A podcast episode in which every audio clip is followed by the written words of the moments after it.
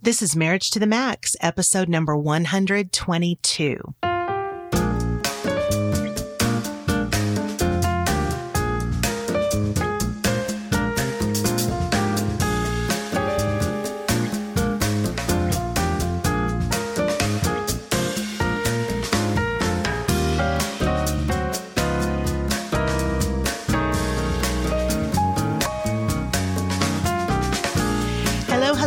Welcome to another episode of Marriage to the Max. I'm your host, Kellie Hurst. Good to see you, Kellie. this is Brett Hurst. And we're marriage educators and co founders of Home Encouragement. And this podcast is designed to help you take your marriage to the next level. I'm so excited. All right. Well, today's episode is called Potluck. Potluck. For those of you who is that kind of an antiquated term nowadays? It was used a lot when I was a kid. We had potluck suppers at our church. Uh huh. But I wonder if people really use that term anymore. Potluck? Well, I don't know. I think it depends on your family and maybe what part of the country you grew up. Well, here's what we're going to do today. We're going to take some questions that have come through home encouragement. Sometimes we get an email from a listener or we get a comment just from some couple that we're working with. Mm-hmm. And I just kind of collect those in a folder and then sometimes we throw them out in a podcast episode. So that's what today is. So I'm going to ask you, Brett, to be sort of the go to guru for some of these questions and Oh. try to answer them. How ominous is this? Okay, this is this is a listener question that came in via email. What do you do when you're bored in your relationship? What do you do when you're bored in your relationship? Mm-hmm. That's a fair question. I It is a fair question because I was just having a conversation with a woman yesterday about this. And she said, We've been married seven years, or I, I think that was about the.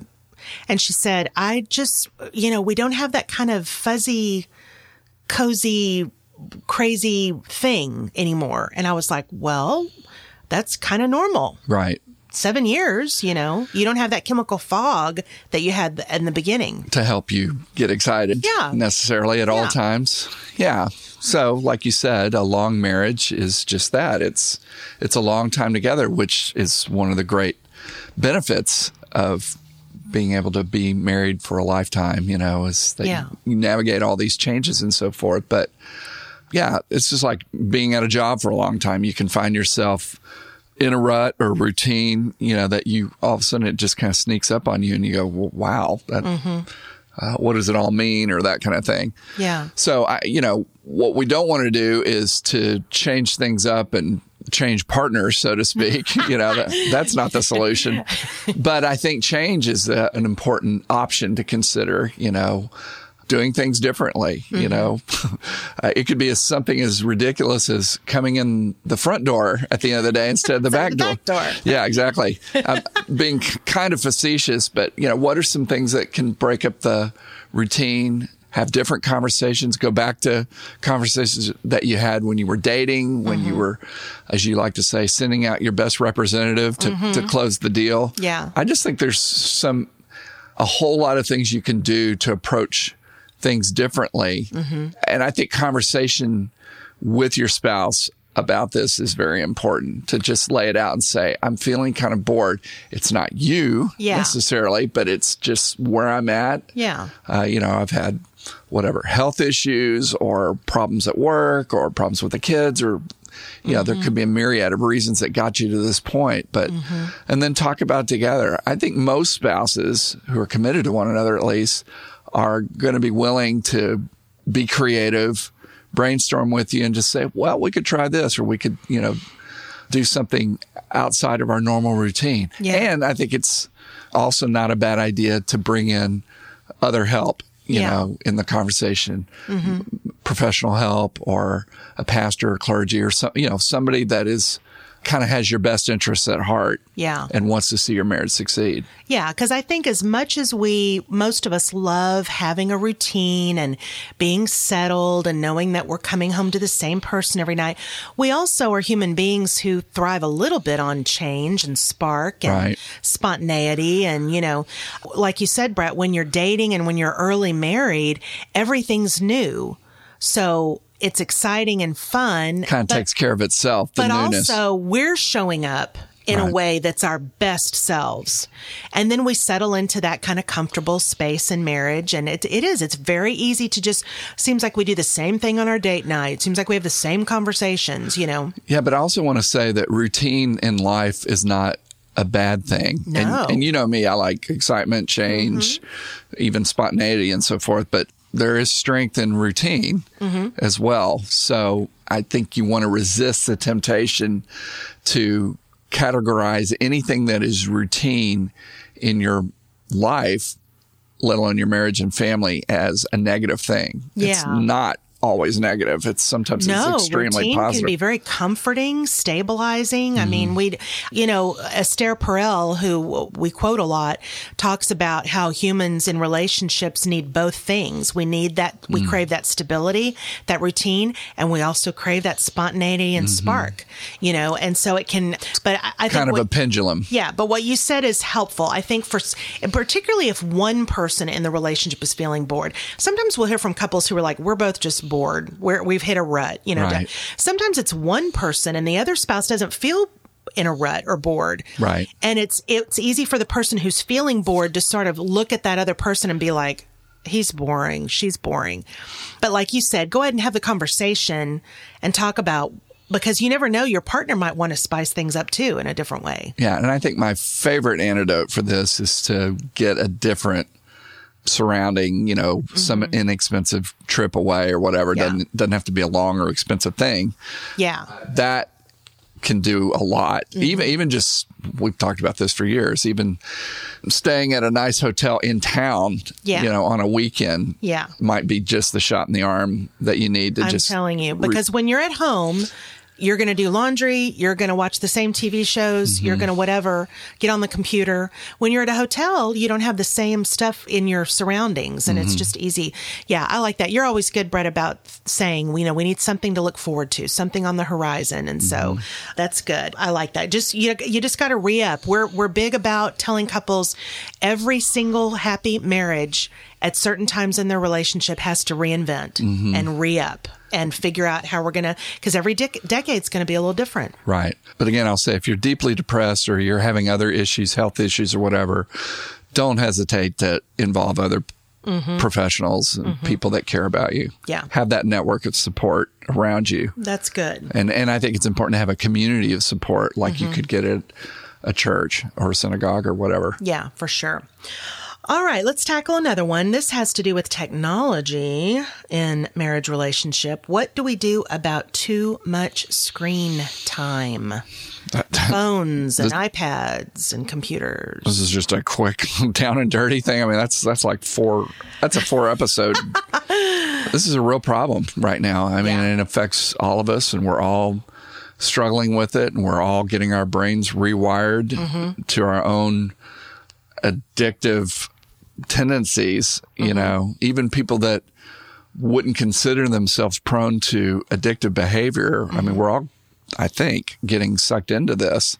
Uh, Yeah, I I have a couple of interesting uh, stats to share. One is 85% of surveyed smartphone users say they use their device while speaking to friends and family. 85%. What does that mean? Meaning, you know, when you're having a conversation with someone in person, you're checking your phone, you're looking at your Uh-huh. Oh, phone, you're it's- scrolling it's in your, your phone. hand, or- yeah. okay.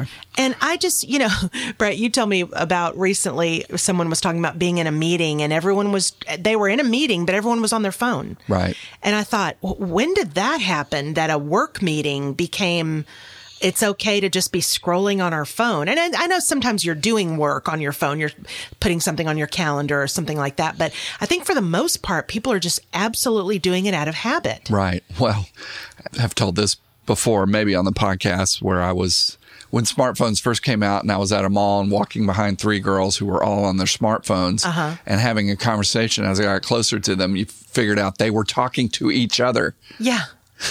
on their phones. on their phones, but they're standing right there. side walking side by side. Well, here's another interesting statistic. In a recent survey on phone use, one in 10 couples admitted to checking their phone during sex. Hmm.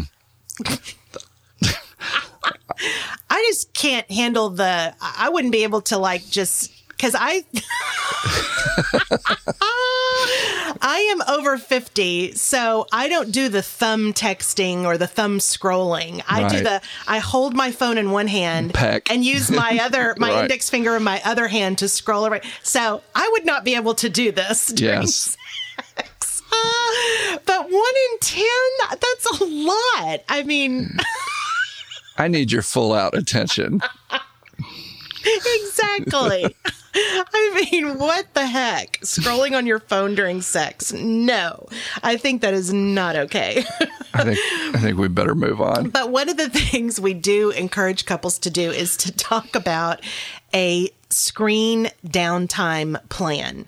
You know, whether that means maybe there's certain hours in the evening where we just have our phones put away.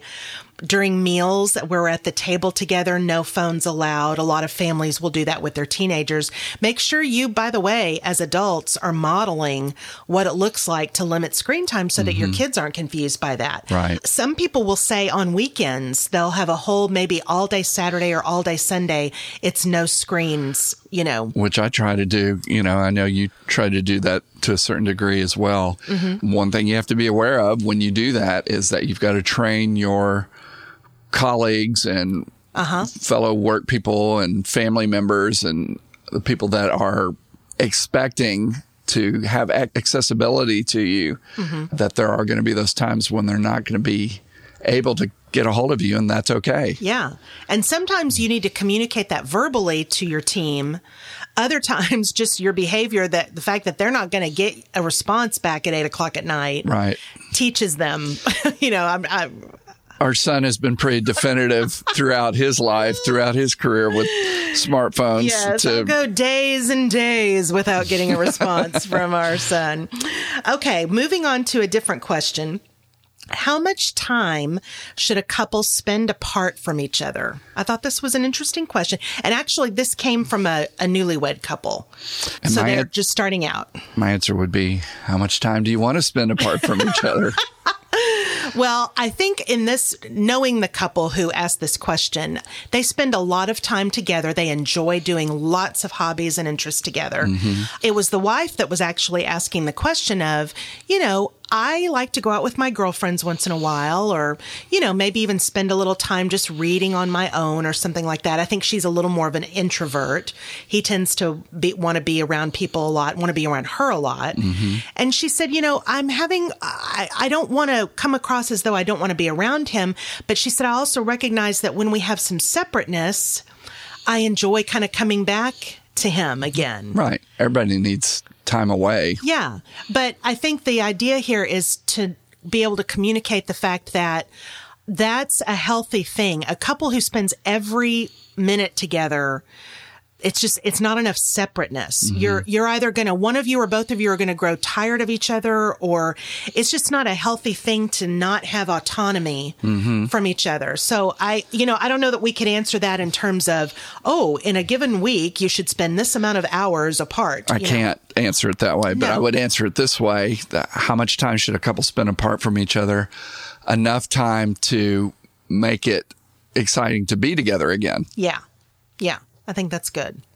Thank you. Good answer, Brett Hurst. One more question on our potluck episode. This was a, this was a came from a husband. This question did. How should I handle the fact that my spouse has a habit that I don't care for, like smoking? He says, for the most part, we both make pretty healthy choices. We both try to eat right. We exercise regularly, but she occasionally likes to smoke cigarettes and I really don't like it. He says, How do I talk to her about it without coming across as holier than thou? Boy, this is tough. Yeah.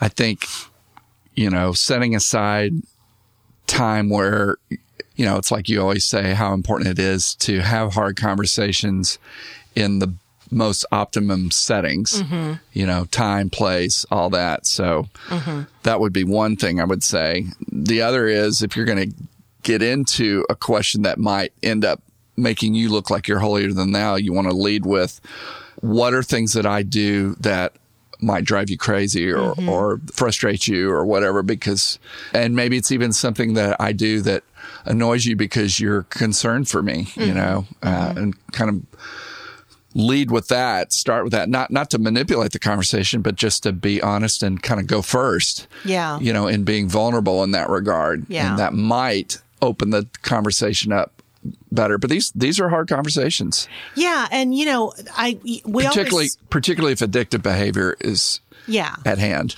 And it sounds like in this, you know, what he's describing here is not that she doesn't smoke even every day, mm. but it's just something that she does once in a while. And I think it's important to break down, you know, decide or to separate the idea of is this a habit that you don't like just because you don't like the smell or you uh-huh. don't like the or are you concerned for her health and maybe it's both Right.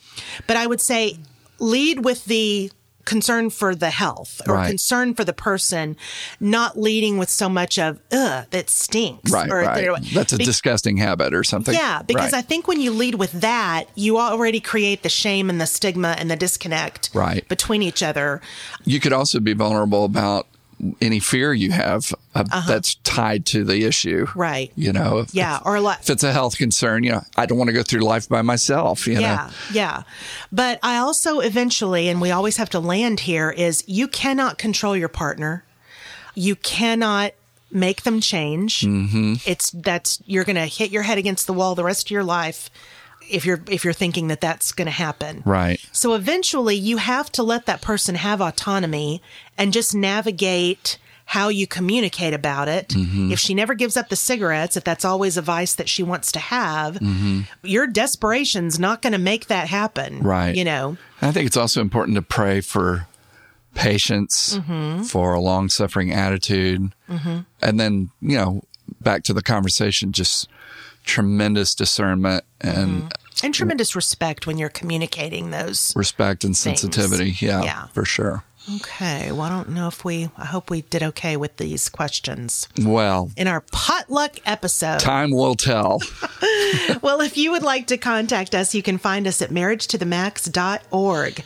And if you're enjoying Marriage to the Max, ho- help us keep it going by supporting our nonprofit, Home Encouragement. Just go to homeencouragement.org and click the donate button because any amount helps. We also hope that you would rate us and write a review on Apple Podcasts. This really helps us to have more visibility and get the word out for Marriage to the Max. Well, thanks so much for listening today. And until next time, remember healthy marriage, healthy world. God bless y'all.